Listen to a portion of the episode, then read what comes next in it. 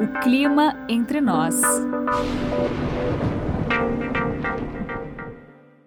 Estamos saindo de um outono muito seco no estado de São Paulo, por exemplo, mas de muita chuva no Nordeste. O sul do Brasil, a chuva volumosa de maio até interrompeu a estiagem em várias áreas dos três estados, mas a região de Curitiba continua enfrentando um racionamento. As ondas de frio do outono causaram temperaturas bastante baixas no sul do Brasil, ah, em várias áreas do Sudeste, especialmente São Paulo, Mato Grosso do Sul, Mato Grosso, também em Rondônia e no Acre.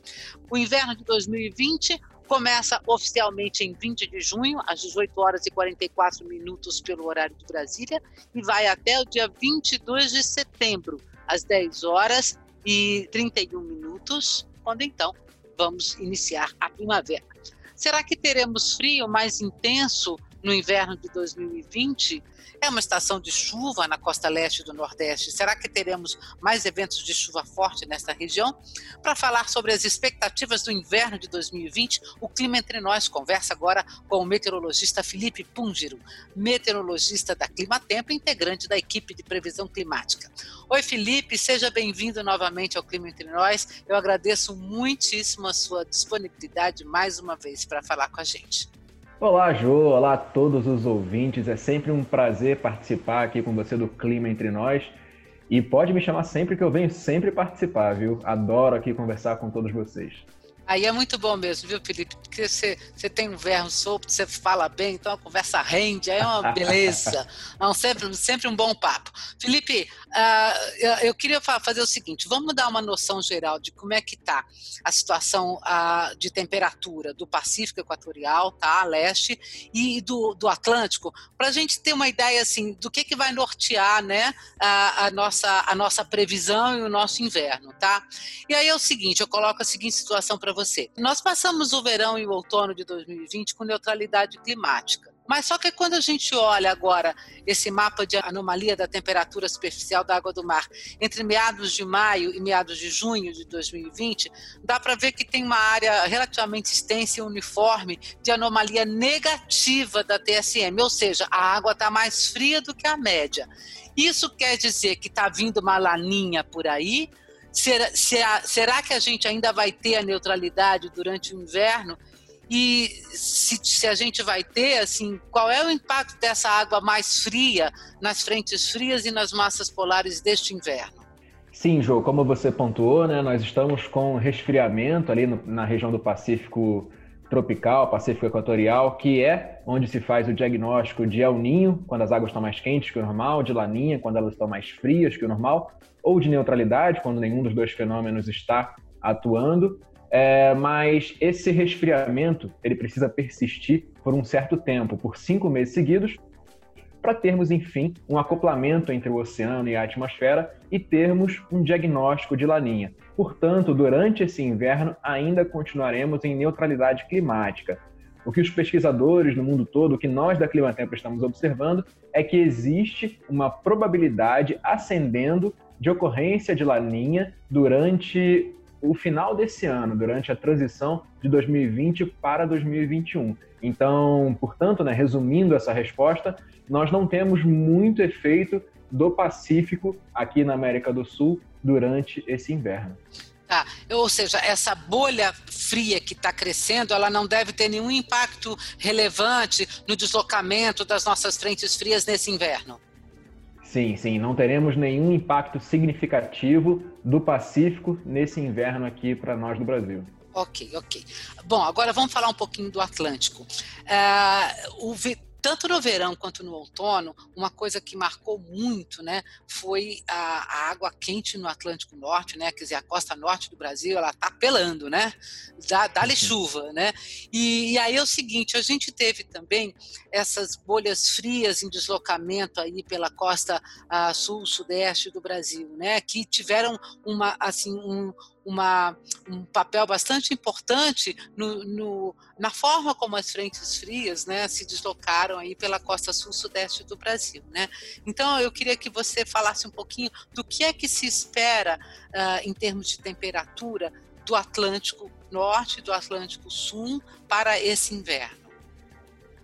Tá, então começando aqui a, a análise, né, como você pontuou também, da, da, de tudo que a gente viveu até agora no, no padrão, na configuração de temperatura do Oceano Atlântico. Pois bem, nós tivemos sim uma, aquela faixa norte ali do Atlântico Sul bem quente, que fez com que a Zecite se mudasse para Fortaleza praticamente durante, durante esse verão. Né? Nós tivemos muita chuva em toda aquela faixa norte ali da região Por Nordeste. Aí. E também da, na faixa norte ali da região norte, pegando Belém também bastante, Sim, muita, muita chuva nessas regiões. E uma coisa, um fator muito importante também que aconteceu foi o aquecimento entre o continente antártico e a América do Sul. Todo esse aquecimento fez com que a diferença de temperaturas ali na baixa atmosfera ficasse muito, muito, muito fraca, né? Nós precisamos de, um, de uma, uma, uma diferença de temperaturas bem intensa para termos o avanço de frentes frias. É isso que move o avanço de frentes frias é, diferenças grandes de temperatura entre o sul e o norte. Então a, a frente fria funciona como um mecanismo ali da natureza para levar o ar frio para onde está quente. Se Isso. o ar frio não está tão frio e a região quente não está tão quente, nós temos uma desintensificação nesse avanço de frentes frias. Por isso, inclusive, tivemos secas na, na região sul do país, né? Acredito que a gente vai comentar, conversar sobre isso é, é, nos próximos pontos nesse, nesse uhum. podcast. Mas só finalizando o raciocínio, essa, esse padrão de águas mais quentes entre a Antártica e a América do Sul fez com que nós tivéssemos, nós tivemos, é, é, com que no verão as frentes frias passassem de forma menos intensa do que a média histórica e tivemos menos chuvas do que a média histórica. Aí agora nos últimos meses, durante o mês de maio, durante o mês de junho, essa água foi resfriando, então nós melhoramos essa diferença de temperatura entre o sul e o norte e a frequência e a qualidade de frentes frias melhorou. Então nós tivemos chuvas bem significativas no sul do país. Mas o que nós estamos esperando agora ao longo do inverno é um novo aquecimento, né, em relação à média, claro, um novo ah. aquecimento nessa região e uma frequência menor de frentes frias. Então, por enquanto, a expectativa é de uma frequência e uma qualidade abaixo da média nas frentes frias do inverno. O, o Felipe, é, e isso, isso mexe também com a posição do jato subtropical, né? Isso, exatamente. Funciona tudo como um mecanismo só, né? Na verdade, esse padrão de TSM, ele, o que ele, o que ele interfere mesmo é no posicionamento do jato. E o tá. jato interfere na, no meu ambiente próspero ou não ao desenvolvimento de uma frente fria. Ah, deixa eu te perguntar uma coisa então assim, porque quando nós entramos em junho, maio, uh, a gente via o jato subtropical bem bem próximo, em cima de São Paulo, né, ali nessa divisa de São Paulo, Rio, Minas. Então, assim, entrou bastante ar polar, né? A gente via assim que as ondas de frio é, entraram com facilidade e se espalharam legal em cima do sudeste e do centro-oeste. E aí, quando à medida que a gente foi avançando em maio, já no começo de junho, claramente o jato foi lá para baixo, foi lá para perto de Santa Catarina, para o Rio Grande do Sul. Né? E aí, ou seja, o frio já não conseguiu avançar pelo interior do Brasil. O que a gente viu, por exemplo, nessas últimas massas polares agora, nessa primeira quinzena de junho, é que passou forte em cima do Rio Grande do Sul e escoou para dentro do mar. Então não conseguiu pegar com frio intenso nem São Paulo, nem São Paulo, hein? E é por aí. Então, ou seja, é, é o, o, nosso o nosso inverno ele começa com um jato mais baixo ele com, começa com uma situação de não vou deixar passar tanto frio? Exatamente, Jô. Nosso inverno começa com um posicionamento mais ao sul do, dos jatos, tanto do jato polar quanto do jato subtropical, né? eles que ficam mais juntinhos agora ah. durante o inverno. Uhum. Mas é exatamente isso. Eles ficam posicionados mais ao sul e as frentes frias não avançam com uma qualidade significativa né, sobre o Sudeste brasileiro. Ah, legal. Ô Felipe, eu vou deixar um, um gancho aqui para a gente, mas para falar isso depois, aqui para um outro podcast. Sabe que é uma coisa que eu acho muito legal, é, que a gente podia conversar um dia desses, especificamente sobre as oscilações da Antártica. Entendeu? Mas aí a gente tem uma. Porque esse é um assunto assim. É, que não, que não, normalmente a gente não conversa muito, né? Mas que vem sendo bastante estudado e tal, e a gente já consegue entender melhor essas relações. Mas isso é uma outra história. Vamos voltar Com aqui para o né? Vamos voltar aqui para o nosso inverno. Olha, vamos fazer agora assim um região por região, ficar mais fácil para as pessoas entenderem. É, antes disso, eu queria que você assim desse uma, uma visão bem geral mesmo. Se eu te perguntasse assim, Felipe, qual vai ser a característica uh, desse inverno no Brasil de forma geral? Qual que seria a sua resposta? Olha, minha resposta é infelizmente, para quem gosta de frio, temperaturas ligeiramente acima da média, viu, Jô? E isso em boa parte do centro-sul do país. Ou seja, não dá para esperar por nenhum frio extremo neste inverno. Não, Jô. É... Eu, acho, eu acho até legal fazer essa análise. Temperaturas ligeiramente acima da média para o ouvinte né, do podcast, para ele não confundir. Isso não significa ausência de massas de ar polar. Né? Nós teremos massas de ar polar, a incursão dessas massas, mas a força dessas massas não, não será tão intensa quanto alguns invernos que nós já vimos, né? Deve ser algo parecido com o inverno do ano passado. Fez frio? Fez. Eu senti frio. Não, mas, mas, você. Não, peraí, peraí. Nada peraí. parecido com. Você é carioca, você não é parâmetro, entendeu? Você fica tiritando de frio com qualquer ondinha de frio. Não é por aí. Você não é parâmetro. Então, como assim? Carioca vem para São Paulo, claro que você vai sentir frio. Não, Felipe, mas eu digo o seguinte: é, falando mesmo em relação à intensidade, nós poderíamos dizer que. Uh, assim, sim, vamos ter alguns eventos de frio, mas assim, é diferente daquela situação de você ter muitas massas polares com, com grande frequência e fortes. Né? Ou seja, algumas vão ser fortes? Vão, mas é, na média, aí você diria que vai ficar, na média do inverno como um todo, temperatura um pouco acima do normal. Isso, exatamente. E para tá. aguçar a memória do ouvinte, eu diria que será um inverno bem mais parecido com 2019 do que com 2018. Acho que essa informação pode ser bastante importante para o ouvinte. Tá, vamos ver. É, assim, é quase. Aqui em São Paulo, por exemplo, durante o mês de julho, por exemplo, de 2019, o que marcou muito foi a chuva. Julho de 2019 foi o segundo julho mais chuvoso na cidade de São Paulo, desde 1943. Eu espero, Felipe Pungir, mas eu espero, eh, eh, assim, do fundo do meu coração, que eu não tenha esse tipo de problema em julho, por favor, hein? A culpa vai ser sua, tá? Bom, bora lá passar então para o regional e aí a gente vai falando região por região para ficar mais claro para as pessoas. Vamos começar pelo sul do Brasil. A gente sabe que a região sul, assim, de todas as regiões do país, é a que sempre sofre os impactos das frentes frias, né? Ou seja, se tiver que chover em algum lugar durante o inverno, quando vem para frente fria, é justamente no sul do Brasil, né? E claro que as, as frentes frias, as massas polares também têm um impacto normalmente muito maior no sul do Brasil.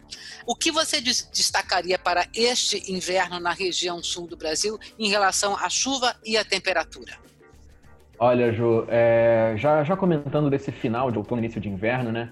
Nós tivemos uma, uma curva ascendente nas chuvas nesse, nesse fim, desse meio para frente de outono, e essas chuvas vão persistir até pelo menos o, a primeira quinzena de julho. Depois da primeira quinzena, essas chuvas diminuem consideravelmente e nós passaremos novamente por um, por um período mais quente e seco do que a média histórica. Isso eu digo é, a partir da segunda quinzena de julho, em agosto e em setembro. Mas isso, mas nós teremos algumas ondas de frio em agosto e em setembro? Nós teremos algumas massas de ar polar que cons conseguirão avançar pelo sul do país, mas é, é uma situação acima da média, né? De calor acima da média e de, de secura acima da média. Ou Infelizmente. Seja, Tá, região... infelizmente mesmo, porque significa o que você está me falando é que as frentes frias vão passar pelo sul com pouca chuva, deixa o ar polar, seca mais, né? Ou seja, a gente tem aí é, mais problemas de falta de chuva uh, durante quase todo o inverno no sul do Brasil. Com certeza. A região que está vivendo um alento agora, né, com as chuvas Sim. que melhoraram bastante, mas vem outra piora por aí. Em relação à geada, vamos ter muitos eventos de geadas intensas, amplas?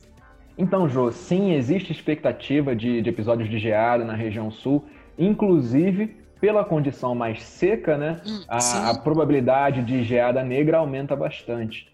Tá. Então, a gente sabe que é aquela condição de ventos mais fortes e ar mais seco, temperaturas mais baixas né, do que os níveis de geada branca. Então, inclusive, há risco sim para eventos de geada negra no sul do país. E eventos de geada branca, com certeza, João. É, é, Felipe, assim, o maior risco de ter geadas fortes é julho ou agosto? Julho. Julho, ok. Em relação à neve, se a gente tiver alguma coisa mais provável em julho ou em agosto? Então, Ju, essa pergunta de neve é sempre complicada, né? Sempre pergunta pegadinha. mas a maior probabilidade é de ocorrência de neve em agosto, mas não se pode descartar um evento de neve ali nas serras gaúcha e catarinense, né? Um evento de neve em julho. Então, a maior probabilidade fica em agosto, mas nós não descartamos um evento em julho. Nossa, isso é uma coisa interessante, porque nevar em agosto não é uma coisa tão, tão simples assim, né? Então, no resumo da região sul, temperaturas ligeiramente acima da média e chuva abaixo da média. Exatamente, Ju. Nossa, complicou o sul do Brasil. Bom, vamos passar aqui para a região sudeste do Brasil. É, nós sabemos, Felipe, assim, que climatologicamente o inverno na região sudeste é com predomínio de tempo seco. Né? A gente tem aí normalmente umas frentes frias uh, oceânicas e frentes frias que dão alguma umidade no leste da região, aí pega o Rio, Espírito Santo, pega o leste de São Paulo, mas como de forma geral é um inverno com característica seca. E aí eu te pergunto, o inverno de 2020, essa característica seca vai prevalecer sobre a região sudeste? Prevalece sim, Jô. É, eu quero só trazer de novo esse início de julho, né? Que, em que há previsão de, de pelo menos duas frentes frias com uma intensidade significativa, e esses eventos, nesses eventos, há capacidade de, de que nós é, vamos extrapolar a média histórica de, da, das capitais da região sudeste. Então, esses dois eventos no início de julho é que são capazes de, de fazer com que nós ultra, com que nós é, consigamos ultrapassar a média histórica. Depois dessa primeira quinzena de, de julho, a expectativa é de tempo mais seco e tempo mais quente durante todo o inverno. Em relação às ondas de frio na região sudeste do Brasil, quando as massas polares serão mais fortes? Em julho, agosto ou setembro? Quais as massas polares que têm maior potencial de frio amplo sobre a região sudeste? Em julho ou em agosto? Eu diria essa, essa primeira quinzena de julho, viu? Ah. É, é, quando eu estou vendo as massas de ar mais, mais intensas chegando ao sudeste. Tá. E, e assim, em relação à geada, essas massas polares intensas, elas têm potencial para provocar geada no interior de São Paulo, Triângulo, sul de Minas, por exemplo? É, ali no sul de Minas principalmente, né? Uma região, região bem fria a expectativa é realmente que os eventos de geada aconteçam durante essa primeira quinzena de julho. Ah, mas com, com, com chance de, de poder gear pelo interior de São Paulo, norte de São Paulo, por exemplo? Sim. Essas ondas de frio agora dessa primeira quinzena de julho que você está destacando seriam um, assim semelhantes a que nós tivemos em maio? Sim, Ju, é, seria, seria semelhante, né? Só para lembrar, aquela onda de julho, de maio, fez a. Nós tivemos duas ondas fortes de, sim, de frio sim. em maio, que fizeram com que a temperatura aqui na Grande São Paulo, por exemplo, chegasse próxima dos 10 graus.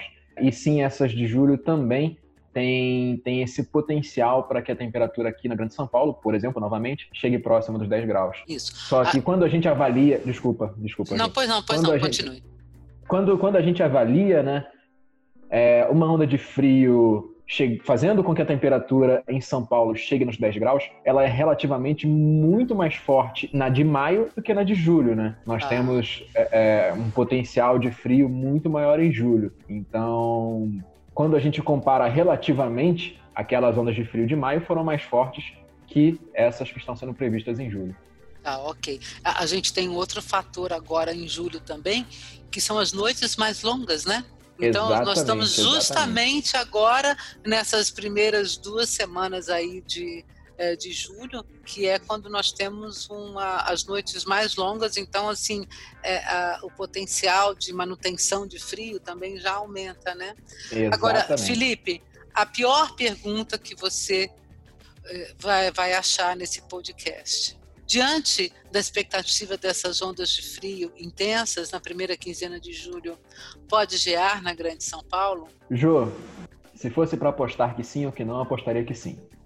Opa! Mas, não, não, cara não, tá se com pode descartar. não se pode descartar essa possibilidade, viu? Principalmente nessa primeira quinzena de julho. Ok, ok. É, é, ou seja, a primeira quinzena de julho vai pegar, né?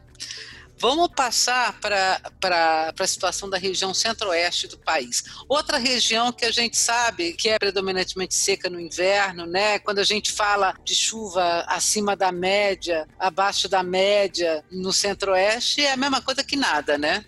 Com certeza, Jô, com certeza, porque realmente é uma média tão baixa que qualquer coisa.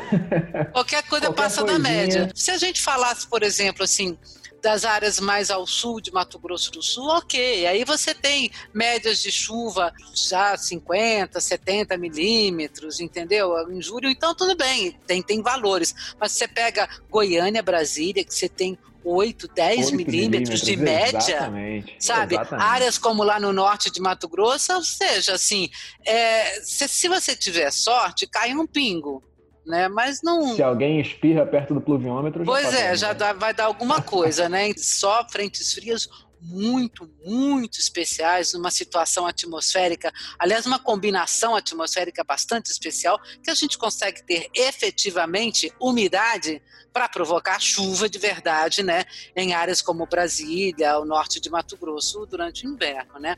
Mas então, Felipe, é o seguinte: é, como eu, eu pergunto justamente isso, como é que será a atuação das frentes frias de inverno no centro-oeste do país? Então, Jô, a previsão, né, depois desses primeiros 10, 15 dias de julho, durante o final de julho, agosto e setembro, a previsão é de que essas frentes frias não avancem tanto assim pelo centro-oeste, ou seja, que elas atinjam muito mais o estado do Mato Grosso do Sul, né, principalmente ali no sul do estado, em que inclusive também não se descarta geada durante, durante esse início de julho, mas as frentes se o ar frio se concentrará mesmo nas áreas mais ao sul da região, Tá. pegando mais o Mato Grosso do Sul do que as outras áreas. Essas massas polares, elas vão conseguir ter eficiência para resfriar, por exemplo, oeste, sul de Mato Grosso, pegando Cuiabá? Olha, Jô, muito difícil que, essa, que essas massas resfriem significativamente regiões como, como Cuiabá e o oeste do Mato Grosso, viu? Claro, durante esses eventos há virada de vento, há diminuição gradual da temperatura, né, diminuição leve da temperatura, mas não há expectativa daqueles eventos muito intensos de friagem, por exemplo, que até áreas mais ao norte, lá na divisa com a região norte, é, tem um resfriamento significativo. Se eu fosse falar assim especificamente ah, de ah, oeste e sul de Mato Grosso e o Mato Grosso do Sul, ah, as ondas mais frias deste inverno, as ondas de frio mais fortes desse inverno, tendem a acontecer em qual mês? Julho, agosto Em julho. Em julho. Em também julho. em julho. Ok. Então, maior pessoal potencial Ponta também Porã vai sentir frio mesmo em julho. Ok, ok. E o maior potencial de geada para Mato Grosso do Sul também é julho. Sim, Tá. sim, perfeitamente. Ok. Então, do que você está me falando, a maior chance da gente ter, por exemplo, eventos de chuva também seria julho, tanto em Sim. Mato Grosso do Sul quanto tá. Na média, o Centro-Oeste tem chuva então abaixo da média nesse inverno, na maior parte da, da região, Também, Jô. ou seja, É, sem chuva praticamente. exatamente, exatamente. E o que preocupa, inclusive, é essa transição do inverno para a primavera, né? Que por enquanto, pelo que a gente está avaliando, a expectativa é de chuvas realmente abaixo da média e essa transição é muito importante, né? porque já prepara o solo para o início da, da, da, safra, né? É, e aí então... a gente tem um, um, outro problema, Felipe, porque é o seguinte, a gente sabe que vai dar lá agosto, entendeu? Ou já final de... e, a, e a chance de chover é mais baixa ainda, né? E aí você está falando de um atraso, ou seja, uma, uma chuva de primavera que vai começar provavelmente atrasada. Então, aí a gente entra numa, num esquema bem complicado, vamos ter talvez alguns problemas uh, com queimadas, né? Ou seja, avançar um pouco mais com essas queimadas aí.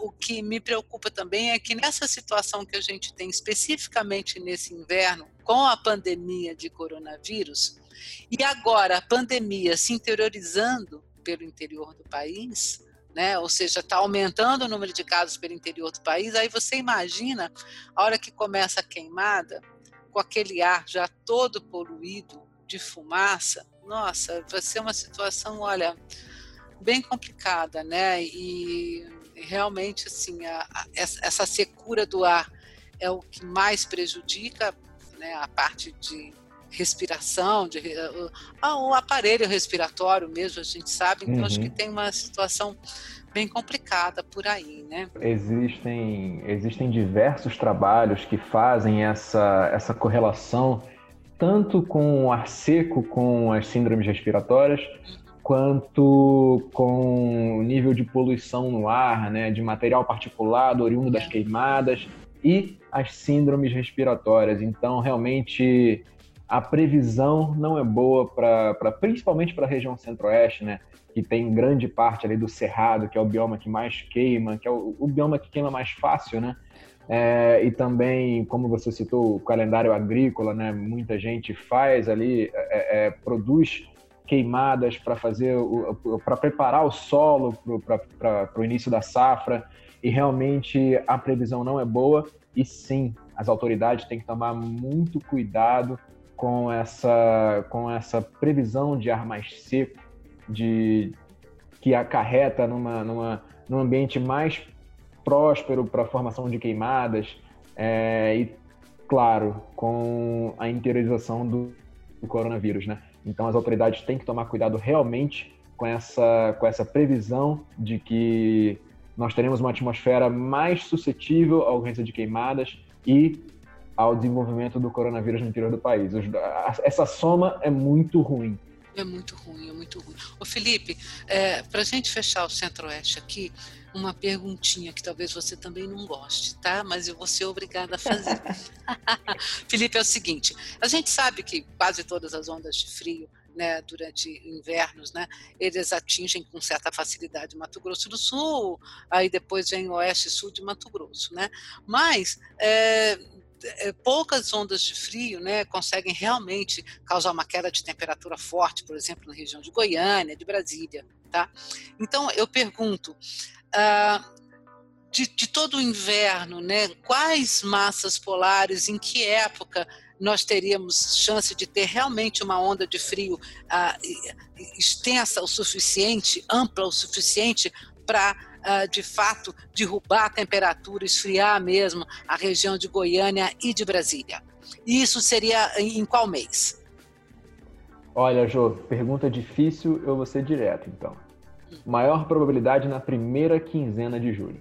Mas uhum. para chegar no ponto de pegar com força Goiânia e Brasília, ela precisa ser uma big, né? Uma big onda de Exatamente.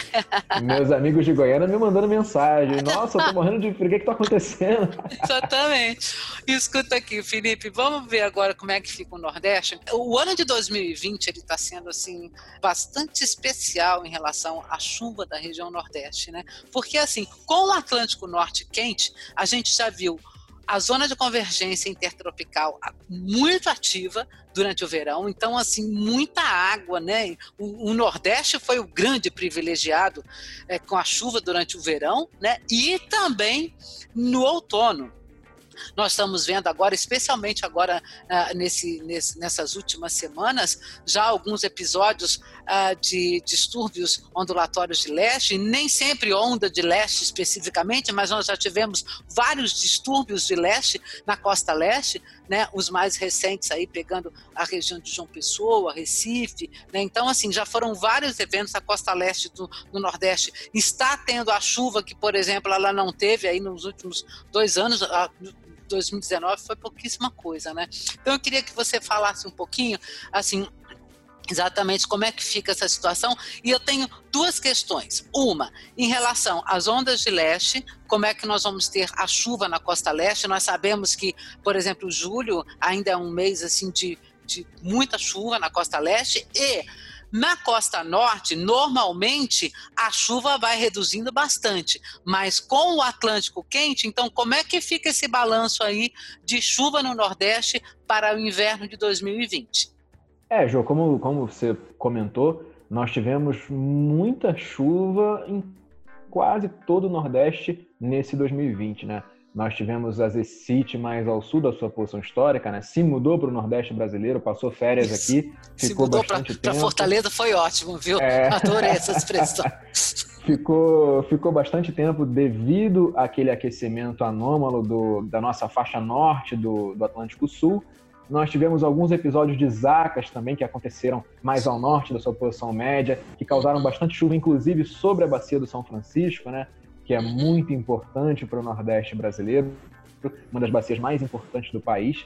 E nós tivemos também episódios ali de, de distúrbios ondulatórios de leste. É sempre uma, uma linha muito tênue né, na classificação entre distúrbios ondulatórios de leste e ondas de leste. É algo sempre muito complexo de se classificar, mas sim, nós tivemos esses eventos e julho também, como você pontuou, é um mês muito ativo na presença desses eventos. Então, a expectativa é de que continuaremos tendo esses eventos com frequência acima da média histórica durante esse inverno, principalmente agora em julho, Jô.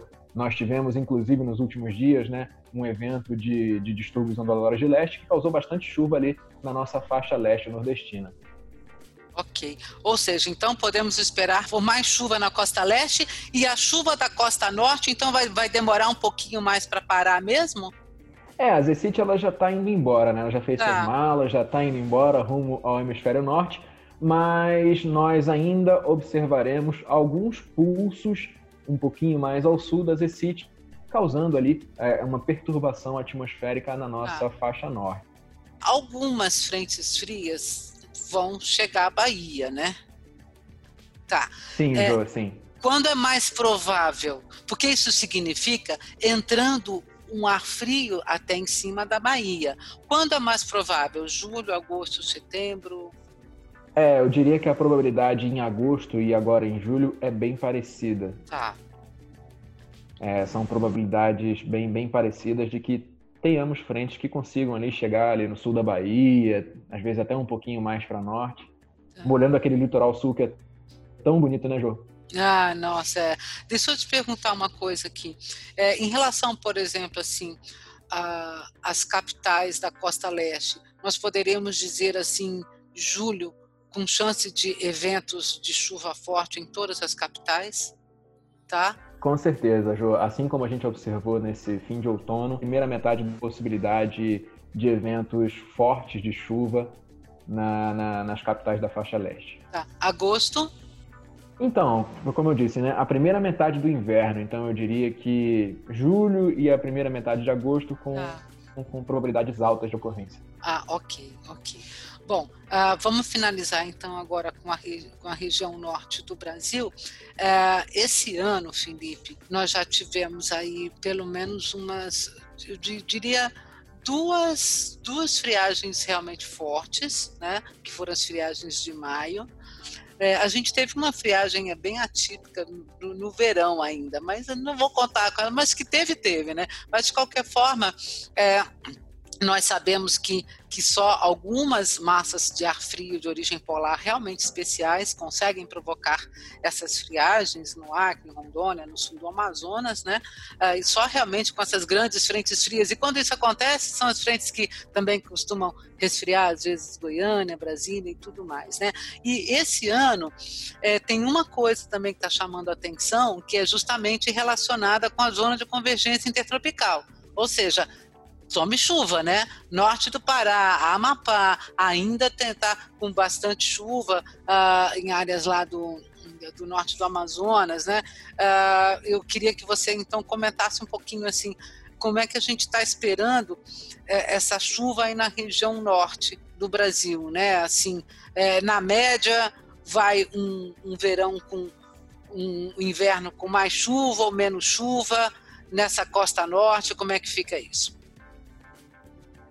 Então, Jô, é, a gente sabe né, que as chuvas comumente vão, vão migrando cada vez mais para norte ao longo do inverno e a expectativa é exatamente com bastante, bastante influência ainda das ECIT, ali na faixa norte do Pará, no Amapá também. Então, nessas regiões, chuvas acima da média. Inclusive, pelo interior da região, em todo o inverno, a expectativa é de chuvas acima da média, né? É, então, a previsão é de que essas chuvas demorem um pouquinho mais para ir migrando mais para norte. Mas atenção, Jô, é, regiões importantes ali da bacia do Tocantins, é, é aquela faixa mais a norte do Rio Araguaia, do Rio Tocantins, a expectativa é de que eles entrem na primavera, nessa transição entre o inverno e a primavera, com chuvas abaixo da média rios que são muito importantes ali para a região. Isso é uma coisa bem interessante que você falou, porque é o seguinte: a gente pode esperar ainda por eventos de umidade, eventos de alguma chuva, ou seja, uma, digamos assim, uma umidade acima do normal neste inverno, inclusive no Tocantins? Não, João, aí no Não. Tocantins realmente é, é tá. muito, muito raro que aconteça um evento tá, okay. tão significativo assim, né? Tá. Você está falando mais daquela parte centro-norte do Pará, centro-norte do Amazonas mesmo? que essa sim, chuva sim. vai se prolongar, esses eventos, essas pancadas vão se prolongar um pouco além né, do que normalmente seria, né, porque a gente sabe que vai chegando uma época que realmente assim vai parando de chover em praticamente toda a região norte também, né? E aí sim, são essas áreas sim. mais ao centro do Amazonas e do Pará que vão ter um pouquinho mais de chuva ainda, tá? Sim, é, exatamente. É, quando, quando eu mencionei o Tocantins, só para deixar o, o ouvinte aqui a, a, par do nosso, do nosso, do que, que a gente está imaginando. Uhum. Quando eu mencionei o Tocantins, eu quis dizer mais o finalzinho, a transição para a primavera, sabe? Ah, é, isso daí é uma outra encrenca, porque assim, é, é, calor extremo e umidade extremamente baixa, né? Então, exatamente, assim, é, exatamente. Vai ser outra encrenca. Uh, o, o, o, Felipe, em relação às friagens, nós tivemos duas ondas de frio bem fortes, duas friagens bem fortinhas em maio né? É, quais as maiores chances de termos as friagens no norte do Brasil nesse inverno? Em que mês? Nesses dois eventos de julho, Jô, que eu comentei tá. no início do podcast. Uhum, tá, ou seja, também tudo para julho, né? E depois uh, fica sem. Agora, uh, o Felipe, em relação às queimadas, né? Uh, assim, você está comentando aí que esses eventos de chuva, essas pancadas ainda podem se estender um pouco mais aí, uh, não só durante o mês de julho, mas em agosto também, pelo centro do Amazonas e do Pará. Isso, de, de certa forma, é até uma notícia relativamente boa, eu diria, porque dá uma seguradinha nas queimadas. O que, que você pensa disso? Ou não é chuva suficiente para impedir expansão, porque ela vai acontecer, né? É, Jô, a gente sabe que é, é, queimada no, no, no, bioma amazônico é sempre uma coisa muito complicada, né? Tá sempre muito ligada à atividade antropogênica, porque o, o bioma amazônico ele é muito úmido, então é muito difícil fazer, é, é muito difícil que aconteça uma queimada natural no bioma amazônico. E como, como se trata de ação humana, eu não diria que essas chuvas seriam capazes de, infelizmente, de deter pessoas né, mal intencionadas que vão queimar essa, essa preciosidade que nós temos. Olha, Felipe, muito legal aqui, viu, essa conversa que a gente teve. Acho que deu para esclarecer bastante sobre a expectativa desse desse nosso uh, inverno aí, um inverno que, pelo que você falou, vai ser predominantemente seco. Você deu uma informação muito importante que é nos lugares onde a gente tem chuva, por exemplo, no sul do Brasil, menos chuva do que o normal. E um inverno ainda que vai privilegiar novamente algumas áreas da região nordeste do Brasil com a chuva. É, João, eu acho que você resumiu muito bem a informação. É, a expectativa é de que, um, que seja um inverno para o centro-sul do país mais quente e seco do que a média, é, com exceção ali do, do iníciozinho de julho, né, que tem aqueles eventos que eu comentei, e no centro-norte do país, realmente ainda alguns eventos de chuva é, por causa daquela temperatura anomalamente acima da média na nossa faixa norte do Oceano Atlântico. Ok. Bom, uh, o Clima Entre Nós uh, vai ficando por aqui. Nós conversamos hoje com Felipe Punger, um uh, meteorologista da Climatempo, especialista em previsões climáticas, que nos deu aí um panorama do inverno de 2020 Felipe, eu agradeço muitíssimo a sua participação e agradeço muitíssimo a você que está nos ouvindo. Você pode entrar em contato com o Clima Entre Nós pelo nosso e-mail podcast@climatempo.com.br. Eu espero que você tenha tido aí uma boa informação, que você tenha gostado. Desejo a todos um excelente inverno e até a próxima.